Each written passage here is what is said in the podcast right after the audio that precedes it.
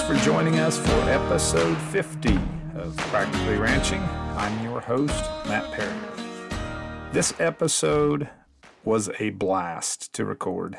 Uh, I've never met Dr. Phil. I actually hadn't even talked with him on the phone until we recorded this episode, but a listener connected me with him and he suggested that I get him on the podcast to talk about an issue that had been bugging this listener after he and his wife went out for their anniversary dinner a month or so ago.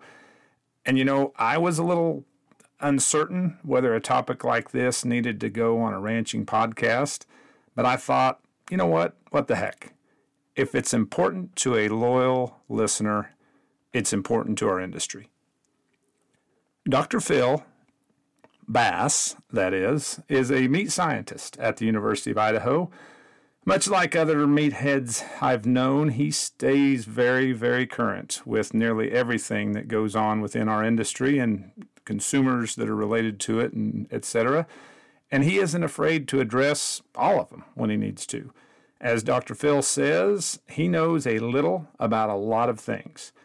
So we cover the gamut. Uh, we hit human nutrition, beef cattle genetics, livestock selection, value based marketing, politics, economics, animal ID, exports, public lands, beef promotional efforts, restaurant wait staff training, and then we touch on the meat science topics of carcass weight, extra ribs, higher USDA grading standards, and finally, portion size of steaks today, which is what the listener obviously called to connect me with Dr. Phil about. Full disclosure, I ran through a whole host of titles for this episode before I finally settled on the one that you just clicked. Believe it or not, some of them were, were even in poorer taste than the one that we chose. But when you've got a guest named Dr. Phil, for a podcast on Valentine's Day, how can you resist? True to his name, Dr. Phil is intelligent, he's thoughtful, he's passionate, and he is the kind of guy that makes me proud to be an agriculturalist and a beef producer. And I'm pretty certain that you will agree. So thanks for joining us. I hope you enjoy this conversation with Dr. Phil Bass on Practically Ranching.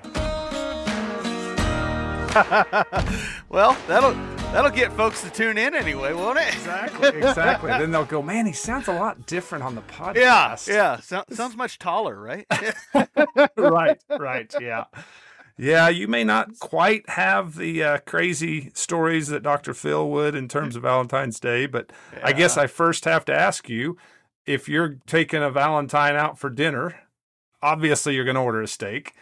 Sure. What's your go to cut for a nice romantic Valentine's dinner? Well, for me, um, I and honestly, my wife as well. We are ribeye fans. We yeah. love marbling and we love fat, and so you know, um, good good beef marbling. It there's something to that. Um, that it, uh, um, it's I think it's instinctual for us. I think that goes back to some level of evolution where there's so much energy in it, but it's also very palatable and it's really good. Uh, it's a really good type of fat, and uh, it's usually plentiful in a ribeye. So we so like ribeyes. yeah, I do too. From a food science standpoint and from a consumer trend standpoint, you know, I, I grew up in the 80s and it was the war on fat and we couldn't yeah. make them lean enough. And obviously, up till 1996 we saw what that did to consumer demand and since yep. then we've we've been kind of climbing back um, what has changed in that arena uh, in terms of science and also acceptance? I mean, we're even having some nutritionists. Um, we've had one or two on this podcast that talk about, from a human nutrition standpoint, how fat got thrown under the bus and it was a terrible thing. And as we yeah. replaced it with carbohydrates and things like that, um, we've actually made people less healthy. Mm-hmm. Where are we on that spectrum? And are, are, are we finally seeing some adoption of the fact that fat isn't all bad? Yeah, you know, um, to to first answer your question, I think a major change occurred in beef demand when we started refocusing on marbling and on Yeah. fat and taste. You Sure. know, um, yeah, you're right. Uh, growing up in the '80s and the '90s, uh, I remember showing beef cattle in the '90s, and they all kind of looked like racehorses. Uh, they were tall and lean, you know, Yeah. And uh, we have greatly changed that to the point where you know it's it's funny you look at at old photos of of uh, beef from the 50s and 60s and uh, we're not there. I mean those were those were no neck pigs really what we had back then. But um but we i think we have we have really started to optimize the beef animal and marbling has driven that and people are realizing that if we're going to spend the money on something that is uh, not the cheapest in the meat case or not the cheapest on the menu it needs to be good and it needs to be satisfying and we need to have good value and and um, you know i uh, my previous employer the certified angus beef brand i uh, i'm i'm still very much branded but uh, but but I also really applaud all the other brands that are out there that have seen the success. And it's not marketing, guys. It is not. Um, they're good at marketing, but it's the specifications that come along with it, and they were the ones that really helped to change the tide. Um, you can look at at beef demand and and when those brand specifications came out, and it was about marbling, and that's what they really hang their hat on. And so now we have, oh gosh, uh, dozens, if not still in the hundreds, of beef brands that are listed uh, by USDA, and uh, overwhelmingly they're focusing on marbling. And when we started doing that, and the packers realized that it's easier to sell that, uh, they they started to uh, uh, provide premiums, and and that's where we need to be focusing. And and then the premiums went back to the feed yards. The feed yards realized that if we bought the right types of cattle who uh, were predisposed to marbling, then we're going to have an easier chance of gaining those premiums. And so I believe that has helped to drive the uh, the the change in beef demand, um, and we're giving people what they want, not just saying here's what we got. And we have to be very careful about that because there's a lot of producers out there saying, "Well, I have cattle, and you should buy them." Well, you know, there's a lot of a lot of car manufacturers out there that say, "I got a car." You should buy it, and and gosh darn it, we're not going to buy something that we don't want. Um, your second question on nutrition, and gosh, yeah, I have been I've been really beating that drum pretty heavily lately on the meat side of things and, and the value of meat in the diet, first off. Um, Dr. Shalene McNeill at uh, National Cattlemen's Beef Association. I mean, that was probably one of the, f- the the most fun podcasts I've I've been a part of. I I, I- I have a podcast myself, and, and Oh, so good. one of the one of the, one of the most fun interviews that I've had recently was just visiting with her about the the uh, the great uh, uses of meat in the diet, and especially beef. Um, and then uh, more recently, um, visiting with uh, Dr. Eric Berg at North Dakota North Dakota State University, and um, uh, you know he focused more on on uh, using the pig as a model uh, for human nutrition, Hmm. um, just because they have such a similar digestive tract. But he fed them hamburgers, Oh wow. and uh, and gosh darn it, it you know it, it made them lean. It made them it made them uh, it it helped them with uh, with muscle growth.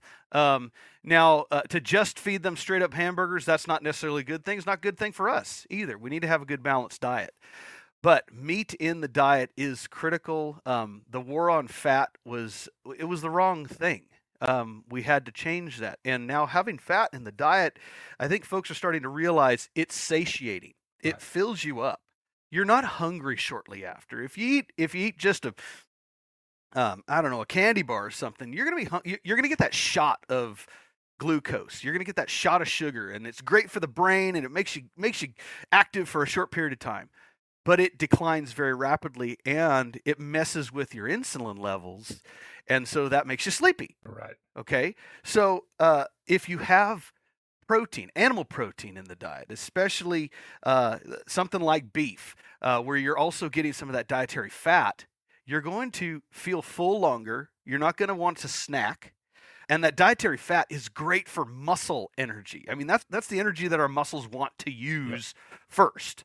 Okay, um, so yeah, I mean, we still need glucose in the diet. Um, it's good for our brain. Our brain are uh, is a uh, is a glucose user, uh, a very heavy glucose user, and and it's probably the reason why you know if you're really feeling low or you're trying to drive and you're having a hard time staying awake, that Snickers bar is going to do that immediately.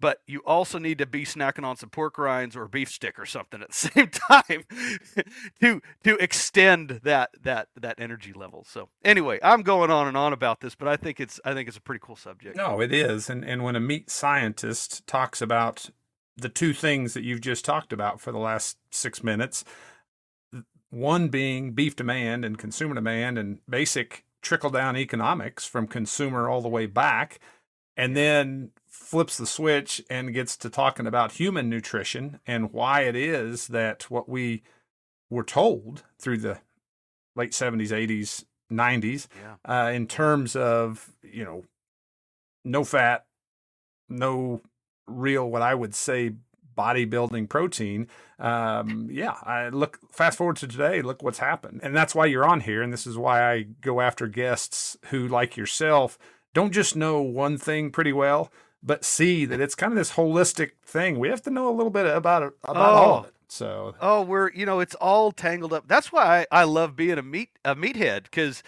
I have to know a little bit about a lot of things. Yep. You know, and and I and I feel like I do know an awful lot about about you know the, just meat fabrication, beef especially, but I have to know a little bit about a lot of things because the that entire everything that you do to that animal, all the way from the point of genetic selection, is going to impact that meat finally and that's the final product. And we have to continue to remind our producers. I was just in uh, uh, over in, in in Salmon, Idaho, talking to a group of ranchers over there, and uh, I always like to quiz the audience and say, "What is it that you raise?" And and it's funny to see some of the old timers say, "Well, weeding calves or or or fat steers." Or no, you are raising food, yeah. and if people don't, people don't want to buy it, you're you you're no longer you're no longer ranching you just have a petting zoo. I mean we we have to have we have to have something that people want and they want to buy it and they, and we want to buy it again. And that's where if we're focusing on high quality genetics and good management and picking the right animals and feeding them well um, and marketing them appropriately we're going to have a sustainable economic system and it's going to be able to be passed on so I didn't invite you on here to talk about this, but I have to ask when you do have that rancher, because I, I hear that more today. You know, we went through this whole refocus, not refocus, focus on the consumer movement about the time we were seeing branded beef kind of in its infant stages. And we said we have to focus on the consumer. We have to look at beef quality assurance and making sure that we're handling these cattle while they're alive and being developed in a way that makes the best eating experience. And, you know, we moved the vaccination location to the neck. We did all yeah. these things as an industry that were just basic consumer demands that we weren't meeting. And then we went to the branded beef movement and we went to more marbling and more tenderness, et cetera, et cetera, et cetera. Now I'm hearing more and more producers that are going, by gosh, I'm doing all this stuff and it's just making money for the feed yard that bought them from me, or it's just making money for that packer that's selling it. What do you say to that argument? And, and I see their point, especially if they are not figuring out how do I tie information to this calf whenever he or she is sold so that I get to share at least a portion of those premiums. But uh, how do you address that guy that's sitting in Salmon, Idaho saying, no, I sell 575 pound steers period. After they leave my place, I could give a darn less. What happens? Yeah. Well, yeah. Um, it, it, it it's just like any other product that's out there. You have to keep the end in mind and that final consumer that's going to be purchasing it.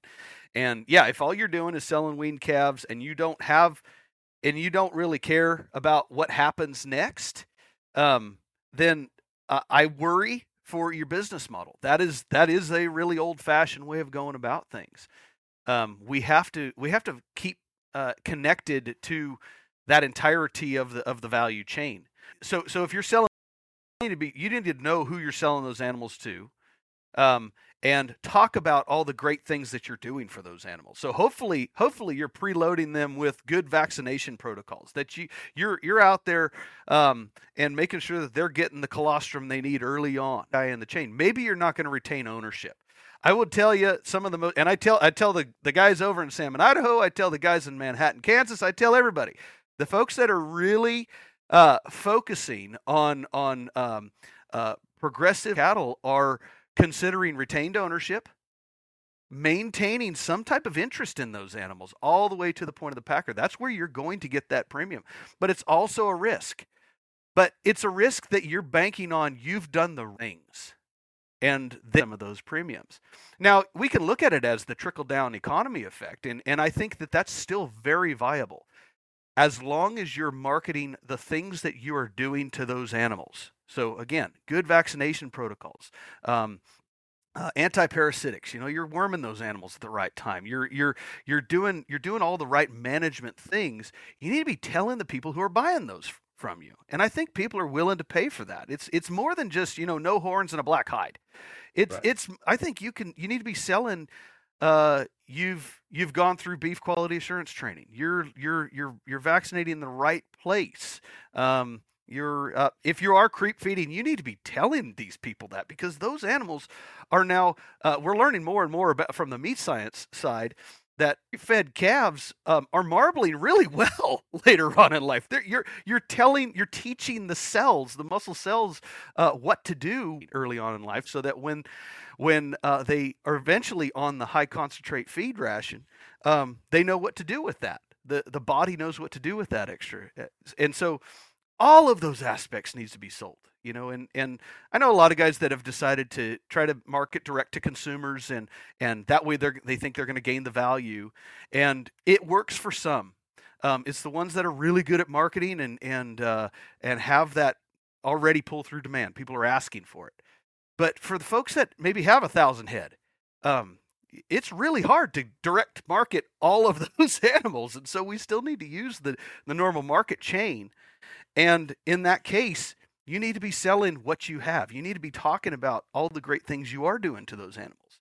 And if you're not promoting that, then then you're missing out on value opportunity. So I gave I gave you a whole bunch. I know. No, that's that's exactly what I mean. That's in my opinion, that's exactly right and and it's so disheartening sometimes to see just how short-sighted sometimes that we are in the farming and ranching industry and that not only are we just producing X commodity, mm-hmm. but I could care less what happens afterwards. And I'm going to, you know, oppose right now. I know out in NCBA or a week or two ago, they were discussing the animal disease traceability program. And, and all of a sudden that gets tied to ID and that gets tied to big government and big brother watching. And they're going to just, you know, tell me that I poisoned someone on down the way. And, and I'm against that. Um, golly, it's hard for me to believe in 2024 that we don't have a nationally accepted or adopted identification program that we can, by the way, use in a lot of these different programs so that if I am selling calves 10 at a time, mm-hmm. I can show why those calves are better than the next guy's 10 that he sold, why they were treated right, why they had the right genetics, or whatever the case may be, instead of being afraid of someone knowing that I produce those 10 calves. And that's, that's just that's again not why I had you on yeah. here, but it is something that really, really challenges me as I go forth and looking at long term at, at mm-hmm. how it is we market and merchandise and, and produce. Yeah, you know, the the reality is on on that on that line, and I'm sure you have some other directions you'd rather we be going, but I want to talk just just briefly on the value maybe of putting that ear tag in those animals. Um, guys, that that opens up avenues of marketing for us. And um, some folks don't realize I'm not going to say some folks. I would say most folks probably don't realize the value of our export markets. Yeah. Um, they add value to that animal that we cannot gain in the United States. We're not going to eat all the livers, hearts, and, and kidneys and tongues that we can generate here in the U.S. But we have countries out there that pay dearly for it and are really excited to get it.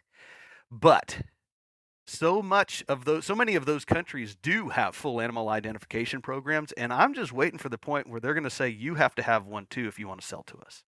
And, and, and some, some of them, already have. do and some yeah, of them some do. of them yep yep source verified. Yep exactly. So so it's a it's a marketing avenue guys. Um, it's a way of gaining a little bit more value out of your animals by putting a silly ear tag in so. Yep yep. Well so let's go back to one of the first questions i asked you. You're going to valentine's dinner with the wife you're both ordering ribeyes. Okay. We have sold a month or two ago a 1,600 pound live weight steer that has a thousand right ish pound carcass. Mm-hmm. Yep, yep. Average wise, that ribeye is going to be how many square inches? Uh, oh, well, yeah. Go Oh, back to your preliminary I'm yield hav- grade equate. Yeah, I'm having to go back to my. pre- Uh, it's going to be 16 plus. It could be. Yes, it could Yeah. be. Yeah. Um, it doesn't have to be though. And this is this is the fun of the meat science side. So Okay, let's all right, go. hold on, hold on. I hope you brought your seatbelt because this is this is kind of cool. Okay, back to the branded beef programs. Okay. Um, and and we could say certified Angus beef. We can say Sterling Silver, Chairman's Reserve, Swift 1855. The list goes on and on and on. Um, many of them actually have a ribeye area specification, which means you can't make it over 16 square inches and get the premium of those branded beef programs. Okay, Right. so here's what I have observed. Yes, the old yield preliminary yield grade calculation would would say it's probably over a 16 square inch ribeye. Um, all of it depends on fat thickness as well, and Sure. and and other and other factors. But um, yes, it's probably going to be over 16 square inches. What I'm observing is it's not. What's happening, what I'm seeing is, yeah, cattle are definitely fatter, and that's going to add to that extra weight. They're getting longer. Hmm. Yeah, yeah, which is which is kind of cool. Which makes a lot of sense because if you think back to you know, uh, you and I are probably about a similar vintage, and and when we were when we were learning how to judge livestock, you know, the the big one, the long one wins. Okay, Right, so right.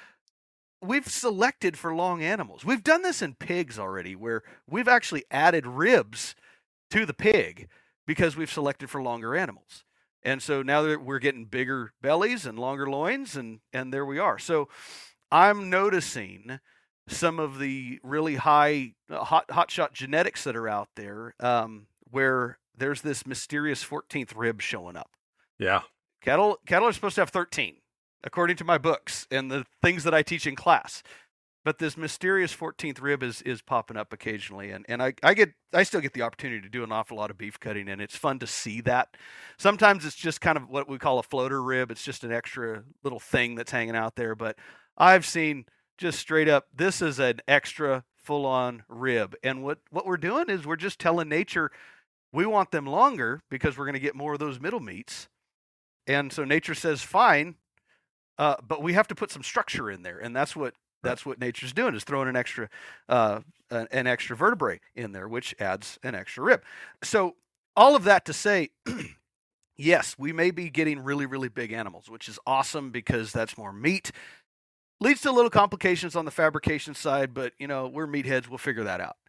They're getting longer. They are. And yes, we're getting some really big ribeyes, but I wouldn't say that it's an overweight. I don't. I wouldn't say it's a, it's a big problem. I'd have to go back and look at the recent uh, beef quality audit to see, but I think we're still in a pretty similar average of about 13, 13 and a half square inches.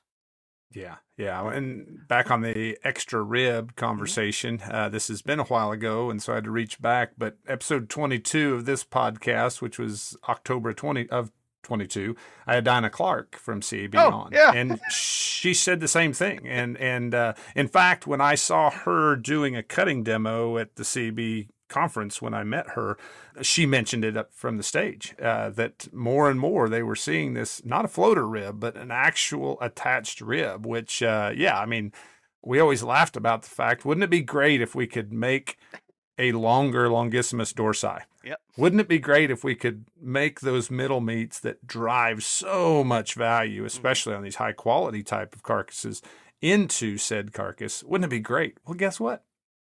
Maybe we are. And And I think everybody who's listening to this knows why a big ribeye is bad, especially in food service, but even sending home. But if if I wanted a let's say a 14 ounce, 16 ounce, you, you make the math work, but Yeah. what I would call a pretty good sized steak out of a 16 inch ribeye, Yeah, how thick is it going to be? it's going to start getting uh, almost less than an inch. At 16 Yeah. square inches, you might be you might be just less than an inch, and it depends on the fat and everything else that's adjacent to it. But um, yeah, it just keeps getting thinner and thinner, and so um, it's kind of counter to what what production is being told is like make them big and more muscle weighs more, and and that's great, but it is harder to sell those uh, really really big ribeyes.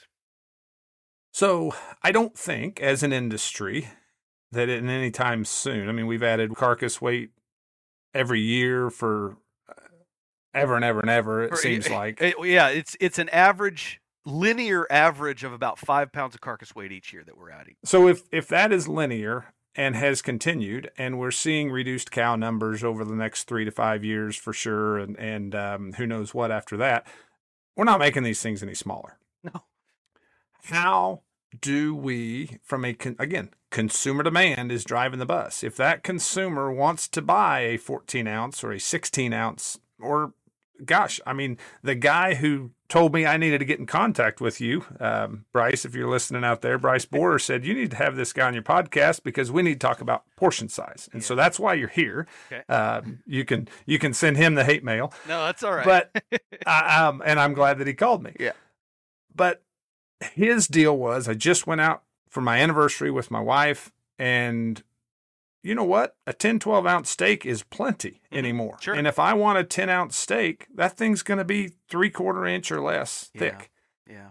Why don't we start cutting these ribeyes in half? Why don't we start figuring out how to portion size these so I can get? Nobody wants to talk about a thin, juicy steak. They want a Thick, thick. Juicy yeah. steak. Yeah. Um, how do we do it and not compromise the efficiencies of production and scale and Yeah. and you know everything that we've done in this industry to put up with thousand and eleven hundred pound carcasses? Yeah, yeah. Oh gosh, oh I have so much to tell you right now. What hanging out with the chef groups um, over the years, they're in the in the fine dining restaurants where you're going to see the steaks and everything. You know, they Sure. they're making a three dimensional art project, and what I like to call, Hmm. uh, what I like to say is, it's altitude is attitude.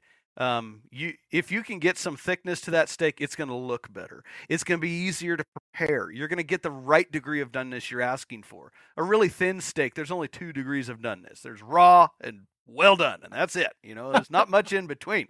So um, a thicker steak is going to look better, and it's going to be prepared right, and and this and that. Okay, so so that's that's correct.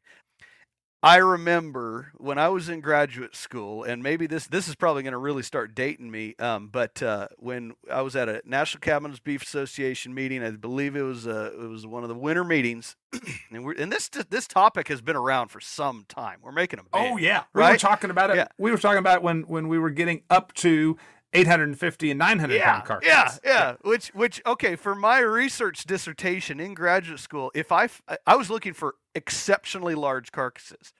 So Yeah. if I found an 850 pound carcass, I'm like, this is the one. You know, we're gonna make all kinds of, we're gonna make some changes here. Well, heck, guys, the average right now is over 900 pounds. Average. Oh, so like 850 pounds, we're not even we're not even scratching the surface anymore. Look, it, and, and you know what? That's a testament to the efficiency, the great things that are happening out there. The, the producers are doing the right thing. We're raising the right animal. Okay, great. So, some But- might some might be arguing with that Yeah. in terms of how big is too big, but that's Hey, another podcast I for another time. I agree. You're right. Because, well, and that that conversation has come up in the past, and and I've asked that question, and it's going to come down to how big of a cow are we willing to maintain. How, how far in the mud are we willing to let her sink before we're like, you know what, she's just a bit too big. She eats too much, and uh, anyway. So And yes, I would also agree. say that that same system, again, editorial way sidebar, but the same system that demanded marbling and high Yeah. quality cattle that has gained us back consumers and driven value into our beef industry, that same system of value based marketing is going to have to send signals that says, okay, enough's enough. We're not just Mhm. going to not allow 16 inch ribeyes into CAB. We're not going to allow 1,100 pound carcasses in the door or 1,700 pound steers. Um, and until that happens, until we don't just have this little discount for heavies, but an absolute, we're going to pay you more if you send us 14 inch ribeyes and down or whatever. Uh, we won't see that change. In my opinion, we won't see that change. But, anyways, Yeah. proceed. no, that yeah, that's a great point. It's a great point. So so okay, so back to my my uh, my time in graduate graduate school, and I just remember this so distinctly because the individual is, is so distinct. But uh, I don't know if folks out there remember Dallas Horton, Oh, yeah. cattle feeder in Colorado. Sure. Okay, all right, and and everybody who knew Dallas, uh, uh, uh, you know, um, tiny little hat. But big personality. Sure. Uh, so anyway, That's a well, good uh, but uh, I remember him standing up in the audience and just saying, "The solution is easy. cut it in half. I was and then there. he sat back down. Okay, okay. So, us meat scientists, we all got together. We got our knives out. We talked a lot and drank a lot of coffee and had some meetings and finally decided, you know what? What if we cut that ribeye in half? Reality is, is we are doing that. Now the ribeye, if we're talking about the ribeye steak, okay, um, coming from the rib section of the carcass, it's not as easy to do that. And Right. and right now the mi- the market signal says just keep selling ribeyes as fast as you can because we can't hardly keep up. And in fact, you know, at, there are times, and there have been recent times where the ribeye, the the subprimal, um, has has encroached upon and even exceeded the value of the tenderloin. wow. Which, like, yeah, yeah, uh, The war on fat so- is over. okay okay so yeah so we don't have a problem selling ribeyes but what we do need to more focus on just to continue to maintain the the uh, uh, the consumer demand is the rest of that longissimus muscle, the longissimus dorsi muscle, okay, that goes into the strip loin. Right. And that's where the value for cutting those things in half is really going to make a difference because that's that's fewer muscles that we're dealing with. It's really one single muscle at that point. And for those who are out there aren't familiar, strip loin is the big side of a T-bone. Okay, and when we make it boneless, now we have a New York strip steak. We can cut those guys, but they're going to still be affected by the size of that ribeye. And so if we're talking about some of these these cattle that are 17, 18 square inch ribeyes, those are actually very well set up for cutting the strip loin in half. Um, now the ribeye subprimal it gets a little bit messier and and um, ideally those are those are better off if we start separating muscles. There's uh, for those who are ribeye fans, there's the little muscle on right on the edge of the ribeye that's the, it's called the spinalis dorsi. It's the ribeye cap. Um, it's probably the best piece of meat in the entire carcass. It's the it's it's super flavorful, super tender. Um, that needs to be removed and then we're down to a single muscle that we can start cutting in half again. And and that's for presentation and consistency purposes. If we pull that cap muscle off, there are folks out there that are, you know, they'll pay over forty dollars a pound for it uh, going into a restaurant. I mean, it's um, it's highly desirable. I don't know if we've reached the, the max on what people are willing to pay for that, to be honest. And it's interesting how that particular type of fabrication. So if we peel that cap off of the ribeye subprimal, um, and merchandise that, it it kind of almost turns the ribeye muscle itself, the longissimus dorsi, kind of almost turns that into a byproduct. Wow. Um, yeah, it's it's crazy to think about that, but it's a highly valuable byproduct. Sure, and sure. and our challenge right now is just educating the consumers. So as far as the strip loin's concerned, we can do that. We can cut it in half. The value's still there. If we start peeling apart that ribeye, the the folks that do the steak cutting, so the distributors out there that are cutting steaks for restaurants and that, it's harder for them to truly make money on that. Hmm. They're better off just cutting a thinner ribeye, and people are still buying it. And and it's kind of like the argument where, you know, beef's really expensive in the supermarket, and I think that's gonna that's gonna cause a You decline in in consumption. I don't think that's happened. No. I think people just complain more and they still buy it. Yeah. I think the decline in consumption is just the availability that we have right now and the, and the extremely small herd that we're about to have and uh, and everything. But I could be wrong. An economist could probably tell me different, but um, I'll I'll stand my ground and, and say, you know, people still want meat. They're still buying beef. They're just complaining more.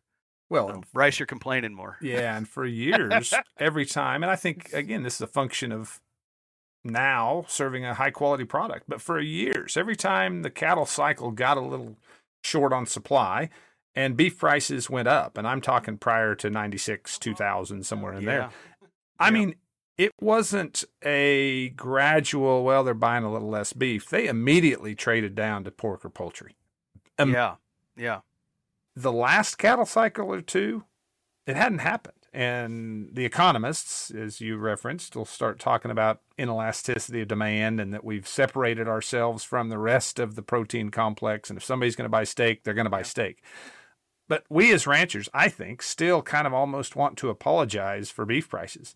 When in actuality, the only way that we can continue to do what we do is to make that steak so good that almost regardless of what it costs, those folks who want to buy a steak are going to buy Yeah. a steak.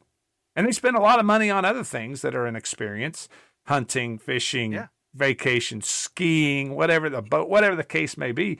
Why not let them spend it on entertainment, which is what they're Yes. doing when they go out and buy yes, a steak? yes. You know, I used to joke. You know, we have to take a, a play out of the playbook of our friendly local drug dealer. You know, they they got something that people will will will pay for uh, and will pay anything for. You know, and and uh, and I think that's where we're starting to hit a bit of a stride. You're right. I think the economists are right where we're we have we have uh, disconnected from the other protein. It's it's not a trade over protein. It is beef is is something that is highly desirable. It tastes different, especially North American beef. We we have it Right. we have hit a stride for sure.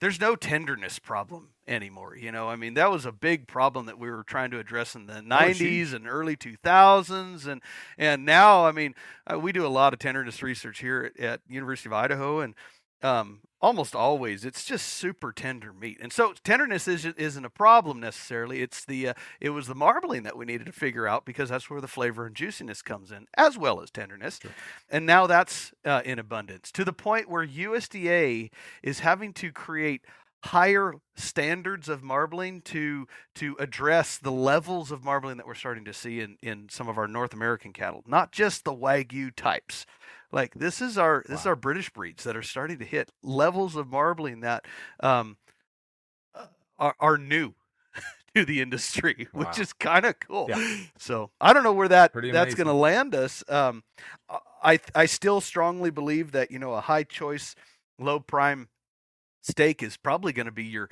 best eating experience out there. You get to a point of of marbling that uh, it takes a very refined palate, a very specialized palate to truly appreciate. And and you know that's when we get into our wagyu's and the Kobe level of marbling.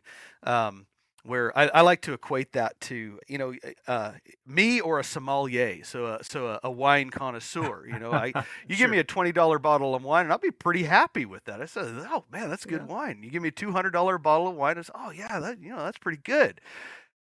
The sommelier is gonna say, "Oh, this is a twenty dollar bottle of wine. what are you drinking that for?"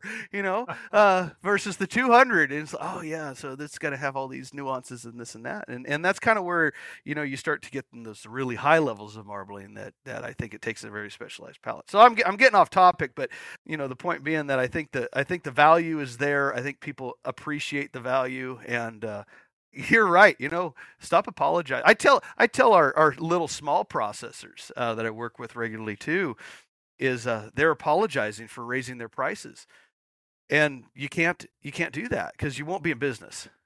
You have Right. you have to you have if you're creating something that is worth the value, then charge that value.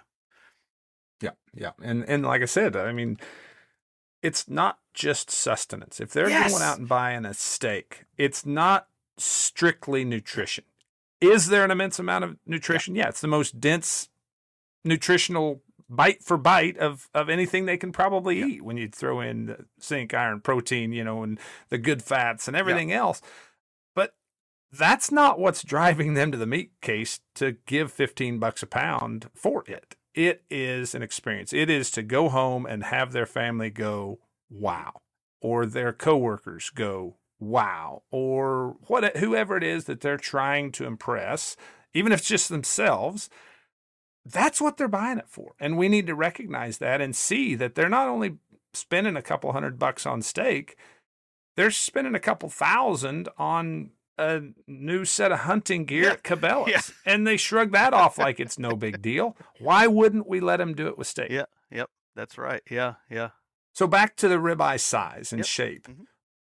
How does this work going forth? You said we need to work with our consumers and educate them and figure out their preferences. If we and when we figure out how to effectively cut that spinalis cap off, after we figure out some of these growing pains with a knife in the meat room, how do we get the consumer to be okay with having a ribeye that is no longer shaped like a ribeye Yeah. or a strip or whatever the case may be? Yeah, that is the challenge right now, and ultimately, it, it's going to come down to you, you know the, the the big changes in food happens at the restaurant. Um, it's not going to happen at the retail sector. Um, it's it has to happen at the restaurant level, and so it's getting into some of those influencers in certain areas usually you know the the, the high dollar restaurant in a large metropolitan area that's going that's willing to try something different and provide for the uh, the dining customer exactly what they're looking for a great experience but maybe something new and it is new it's a new idea on kind of the same old thing and so you know you mentioned bryce bryce said you know 10 ounces of, of steak is great and we can absolutely do that and you know even eight ounces of steak is is, is usually just fine for most folks. I know that that there are those who go to a steakhouse and they want ribeye but they buy the filet because it's only eight ounces and i and i've seen that personally with my own family you know so if we can adjust how we cut those, but then also at the same time educate the consumer about that, then that's where we're going to start to be able to really capitalize on that those really really big animals. Um, challenge always comes down to who's making that who's making that final sale at the restaurant. Hmm. It's it's the wait staff, and is and gosh darn it, you know, guys, this is these are the people that are getting paid the least, but are going to they are the ones that are driving the ship and we have to be conscious of that. And now I'm speaking to all the chefs that are listening, all all two of them probably, but all the chefs that are listening out there. We have to. We've got a few. You got to. Okay, good, good. Um, you know, we have to uh, we have to continue to educate the wait staff because they are the sales team of the restaurant, and if they can explain right. the difference. Um, and and talk about how this is going to be a great eating experience, and it's it's exactly what you're looking for, and it's the right size and shape. You know, that's no different than than somebody selling a, a pickup truck. You come in and say, I want a truck. Well, we got a big truck, we got a little truck, we got the truck with a long bed, short bed, four wheel drive, no wheel drive, whatever. There's no no wheel drive, but but you know, I mean, that it's good. That's the one's pretty darn cheap. Yeah, we got a few around here, in fact. But anyway, uh, so you know, it's um, it it's uh, it, it's it's designing the experience for the customer. Um, the the wine industry figured this out a long time ago. Oh, yeah. You know, it's it's how, what are you feeling like today? What are you going to have with your meal? Is it are you having steak? Are you having chicken, fish? What is it? And now we're going to calibrate the wine for what you want. Well, my question comes back to uh, what I think we need to be asking is what are you feeling like tonight? Are you feeling big and bold and robust? Are you feeling something a little lighter? You want some lighter fare? We have some of that cool thing about beef is we can hit all of those categories. Beef yeah, beef isn't exactly. just big and robust. Ribeyes are big and robust. And even more so if you want if you want punchy in the face big and robust, you get a dry aged ribeye. And now you're now you're selling the really big red that's on on the shelf, you know, and, and to go along with that. But it's designing the experience for them. And and unfortunately too many folks who are you know, they're wait staff, if you look at the old, old steakhouses and say like New York City, there's still a few folks there that made a career out of it. And unfortunately, I don't think that's a case anymore. There are folks that are just trying to make ends meet between jobs. And if we can help them, show them how selling these these different items, um, they start to get more buy-in into the restaurant. They stick around a little bit longer. They become your your exceptional wait staff, and now they're selling this different steak um, that that might be a lower cost now to the restaurant because maybe it came from a bigger animal, but it's in a different manner. And and and if we can if we can upsell in that category, I like to talk to the wait staff uh, occasionally, and and and you know. If you sell the chicken, that's fine, but you're going to get a bigger tip if you sell the steak. Yeah. Yeah. That's just plain and simple. It's a it's a percentage that that people pay, unless you're you're tight and you're not willing to do that. But mostly, people Most, will pay yes. 15, 20 percent for a tip. And so if you sell that steak, you're better off. And and if we can sell them something that is is what they're looking for specifically, and we're we're doing that. We're slowly doing that in the beef industry. Pork and chicken figured that out a long time ago, but yeah. it was more chunks in pork and chicken. Speaking of chunks, I think back to when I was a kid and all the beef that we had came out of the freezer and it was wrapped in white butcher paper and it was the broken legged bull or the open heifer or whatever the case may be. And so a sirloin to me, until I was 23 years old and working in, or 22 years old, living on my own, a sirloin to me was this Brontosaurus Huge. steak. Yeah. Yeah, that was cut maybe three quarters of an inch thick. And just like you said, it was either going to be raw or it was going to be burnt to a crisp. And it was always burnt to a crisp off of our grill. And then we'd cut that into portions for everybody to eat a piece of this sirloin. I went to an Outback Steakhouse in 1997 in Harrisburg, Pennsylvania somehow I'd saved up enough that I could afford that at that time. I think it was a seven ninety nine sirloin yeah. dinner with all the trimmings, and they bring out this sirloin that, uh, and I'd never heard your term that today the chefs are making a three dimensional art uh-huh. project, but this Outback Steakhouse had, in my opinion, a three dimensional yeah. art project. It was a sirloin cut like I'd never seen a yep. sirloin, and the thing was phenomenal. Yep. It was red and juicy, and the, but the reason it was was because it was two inches yep. thick by two inches wide by three inches long. It was a cube of steak, and I loved it. And if we can do that with a sirloin, why can't we do that with a yeah. ribeye? And, and it's interesting to me that I, I just think of it as strictly a consumer issue and or strictly a packer or further processor that's a steak cutter. I, think those are the two choke points. And you gave a really good perspective that it may very well be that wait staff at the restaurant that is the one that we need to lean yeah. on. Yeah, yeah, yeah. We need we need to be helping them. You know, and I'm, I'm glad you brought up the Outback example because I meant to I meant to mention that. So yeah, Outback Steakhouse really popularized what we call now the baseball top sirloin, and so hmm. yeah, it's it's exactly what you're proposing to do with a ribeye. We took this big old muscle group that comes from the rump area, and now we just cut it into half and even thirds. Right. And and it's fantastic because and part of that and this this is where I mean meat science we might come up come up with an idea but sometimes we're really bad at selling it. But if you look at the top sirloin like you're saying, so the old fashioned Brontosaurus top sirloin steak actually has four muscles in it. And every one of those is going to taste different. And one of those muscles, the biggest one, has two what we call heads to it. Different muscle is going to have a different eating experience. Okay. What Outback did was they said, no, I want that one. I want that muscle. Just the one.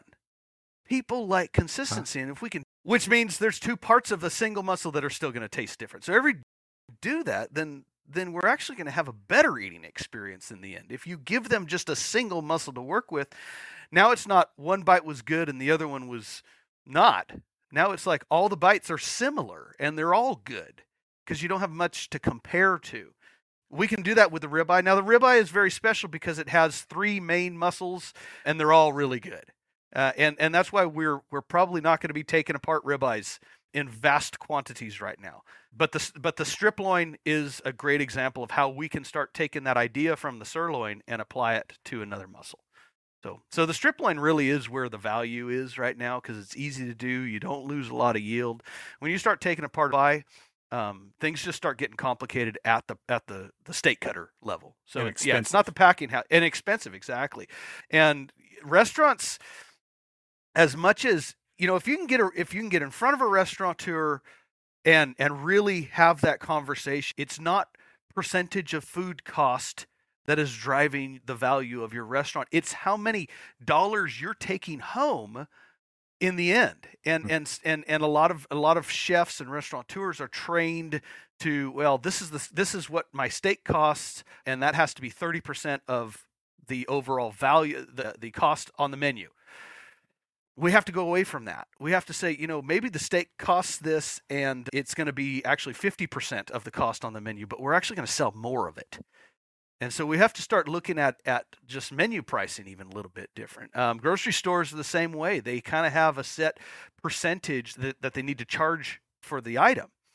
And we need to we need to take a step back and say, well, we could probably sell more of this if we just lower the calculation percentage um, or or actually raised it. So we would say well, the overall sale cost is actually going to be fifty percent of of what it is, but we're going to sell more of it, so we're going to get more steaks through the door at a little bit lower cost, but we're going to sell a lot more of them, so there's more dollars coming home in the end. And I think that's what we have to be after. I mean, it's this kind of holistic systems approach to the the beef business all the way through, just like we've talked about, all the different steps, and even down to focusing on an area that most of us aren't very comfortable or understanding of, and that is the restaurant and the retail side of things and how it is that they look at the beef business from their perspective. And it, yeah, it, it Yeah. takes a little wider view, I think, to, to get some of these things done. Yeah. So, final question. This will be the easiest one. If you are beef king for the day, priorities, let's say if you could pick three things in order, what from now for the next 30 years drives the most consumer dollars back into or into our business? Told you it was easy.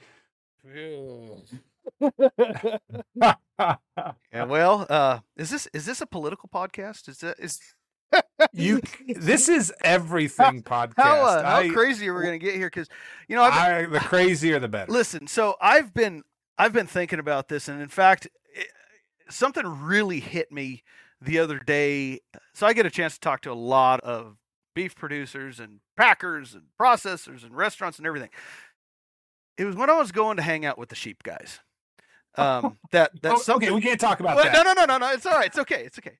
Um, No, and ahead. and something and something uh really hit me that I think is very evident right now in the beef world is there's uh you know we, we don't sell a lot of sheep meat in this country.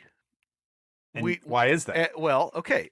Uh, there's a hist- there's I a know his- where you're going. there's a historical uh, background to that, but I believe we could probably sell a lot more sheep meat in this country if we had more of it to sell. Based on some of what I've just recent more recently started to observe in that industry. But we're not raising more sheep. I think right now that more dollars could be taken home to our producers if we could raise more cattle because the value is there. I believe we can do it because of the innovations that we have we have been able to gain in farming practices and and um, just overall agricultural technologies that are available to us. We can make more beef. If I were king for the day, I, I it would have to come back down to we need to re-educate the the consuming public of where their food comes from and that has to go and start making changes to policy i think we're limited with our ability to raise more beef which if we can i mean if if a, producer's limited on the amount of cattle they have by the amount of land they're going to be able to use um exactly. and and I mean, yeah, there's there's always going to be the limitation of you know how many hours in a day too. But I think uh, it's the amount of land that we have, and and we're not we're not using the land like we should be. There's Hmm. there's an awful lot of public land that has far too much restrictions on it, and some guys are just throwing their hands in the air and saying, "I don't want to do this anymore," and that hurts. That that bugs me. So I think the natural resources are there. They are abundant. I know we've gone through some hard times in the central plains recently. I know there's the drought. I know that we have challenges there. I also believe that if we just were able given the license to farm and ranch like we should then i think that would be the biggest change and that i don't know if you were expecting that answer but that's that's what i've been observing lately the one thing I like about meat scientists is I never know what to expect. Wit, dry humor, you all, I don't, again, I said this to Diana Clark when she was on here. I don't know what grad level class it is when you enter meat science masters and PhD programs, but each one of you comes out of it with that. You never know what you're going to get out we, of these we all got a too screw many, loose too many, i think yeah, too many days in the cooler. You, no, I, I, I can't disagree. Yeah, yeah. Uh, So, so that's one. Okay. Do I do I still have two other wishes? Yeah, that you can two grant more. Okay. Do they get crazier? no, I don't think so. I think they'll. Okay, be- maybe I'll give you. probably I'll give you just- both up. So that's the big. That's the big ask. You know, between that and world peace, I think we'll be have we'll be we'll be set. Yeah, So- be a piece of cake. Okay, be a piece of cake, right? So, um, you know, Dr. Phil we- for president. Yeah. oh man, no, I'm too lazy. I like my job. Uh, the others would probably be, you know, we need to we need to continue to help our producers see where their end product is going. Um, you know, uh, right now, I got I got two things I want to tell you. So there's certified Angus beef is one. I'm pretty sure Creekstone Farms. Um, there's uh, National Cattlemen's Beef Association, and many of the other state beef councils are regularly taking folks out to ranches and helping them see where their food comes from. It's not enough. It's never going to be enough. There's never going to be enough buses to to bring all of the consumers out there. But man, eyes open when when they see just how much care goes into raising livestock, just how much work. Um, I used to do that all the time, and I, and I still try to as much as I can. But you know, um, bring chefs out to ranches because they're influencers in their in their communities, and uh, so often they leave and say, "We're not paying enough for meat." You know, we we put an awful lot of work. eh, There's an awful lot of work that goes into raising beef, especially. It comes down to we need to continue to open that door and bring people into our world. I've been for a very long time one of the biggest critics of animal agriculture because we have failed to tell our story. I think we're getting much better at it now. But we have a lot of work to do because we failed to tell our story and now somebody else has gone and told it and they've told it wrong and now we're having to backpedal a little, little bit. So, shameless pluggery, two things to that one point is we, we we need to make that connection more. And so one of the things that I, I really try to promote is just getting more people out to the farms and ranches and trying to make that connection. I know that takes time, guys. I really do. That takes time out of your day that you're already very, very busy doing. And I also know that some of us take up farming and ranching so that we can stay away from people. but, but if it's not for people, again, all we have is a petting zoo. And so we have to make sure that we are still selling that final product. And so we need to continue to communicate. Um, I recently here here again, you can edit this out if you want, but I recently wrote a book. It's called "It's Not a Cow" for folks out there who are in our world.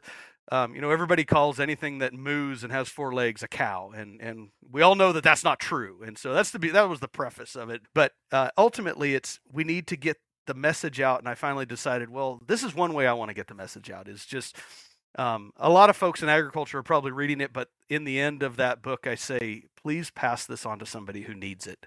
We need to be telling that story to our to our consuming public, and we need to be getting that that message out in a in a very uh, more elevator speech kind of version. And it's so hard to do with animal agriculture because it's so complicated.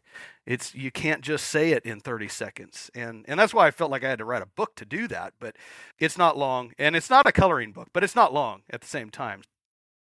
But that would be my second wish: is we need to continue to help make that connection to the consumer, and we need to get more people out to the farms and ranches. We need to show them the good that we're doing, the good that cattle and livestock bring to the world beyond just the nutrition, but also how it enhances the natural resource that natural resources that we have, and especially way out here in the West. I mean, the ability to limit wildland fire fuel. Um, you Sure. know, cattle are amazing grazers. They can go places that four wheeled and even tracked vehicles can't go. And they're making meat in the process, which is so cool. They're making a food out of out of land that we can't use. And so um, I guess that kind of ties into my, my my first one, but that'd be my second one. Is we need to we need to continue to make that connection back to the consumer. Um, and then I don't know. Finally, it's it's um, we need to continue to remind our producers what they're doing. They're they're making food. We need to be proud of that, and we need to be selling that. And um, you know, this I, I I was thinking of something earlier on in our conversation, um, and so maybe this is a good time to say it. But a lot of farmers and ranchers are very humble people, and that's great and it's a good virtue to be humble but you also need to promote yourself you need to you need to talk about the good that you're doing because ultimately it's going to be good for the industry. We can't just sit quietly and uh, and do our thing because we're going to go into non-existence and we can't do that. That's not right. It's not right for the world um, and it's not right for our industry. So we have to tell our story Um, I know some of us are are starting to age out of the uh, uh, uh, maybe more the, the the social media technological areas. I I'm not good at it. I had to I had to write down what I was thinking. Um, I I do podcasts. I go and give presentations. I'm not good at the social media thing, but there are younger generations who are good at that. Let them take pictures of the ranch. Let them tell about the story. People want to know where their food comes from. And that's why they're getting this misinformation sometimes, is because they just start looking and somebody else who's really good at marketing and doesn't like what we do has already told the story. We have to tell our story because we have a great story to tell. And and and if we do that, then we're going to continue to have demand. I believe all those my three wishes are relatively tied together. Ultimately, my goal in life is to drive demand for animal agriculture. I want people to eat meat. I don't really care where which animal it's coming from. I do care where it's coming from. I'm not a big fan of the cell-based stuff, but uh, um, I want our producers, I want our farmers and ranchers to be successful. I want them to have a comfortable life. I don't want them to feel like they're slaves to their land or the government. I want them to be feeling like they're serving their communities by raising livestock and by making food. How virtuous can that possibly? I think it was. I think it was. Uh, I think it was uh, George Washington said the, the the most noble and virtuous pursuit is agriculture. Um, yep. You're you're using what the Lord gave us to serve humanity. Wow, wow! What a job description, huh? So exactly. Let's remind ourselves of that. Well, I can't believe that I invited a meat scientist with whom I had never met, spoken, hardly ever even, read about, and yet you basically did my job as a podcaster for me because I usually have to tie something up here at the end of it, and there is nothing more to say. I mean, that is as spot on as I've heard anybody put together as to who we are, some of the good and bad of who we are as beef producers, but also why we do it and why we need to not just practice care and respect with these animals, but tell folks just how much care and respect we have for them and for our life livelihood and for our businesses and our family legacy. And yeah, I just uh, I should have known that Dr. Phil would come on here and be philosophical about humanity and, and why it is we do what we do. Uh, I I didn't see it coming, but I'm glad that glad that you're here to share it. I appreciate it. Will you go out and have that great ribeye and two ribeyes with the wife tonight? And uh, we'll all do the same across the nation and always. And uh, I do want, before we go, what's your podcast name so people yep. can go and listen?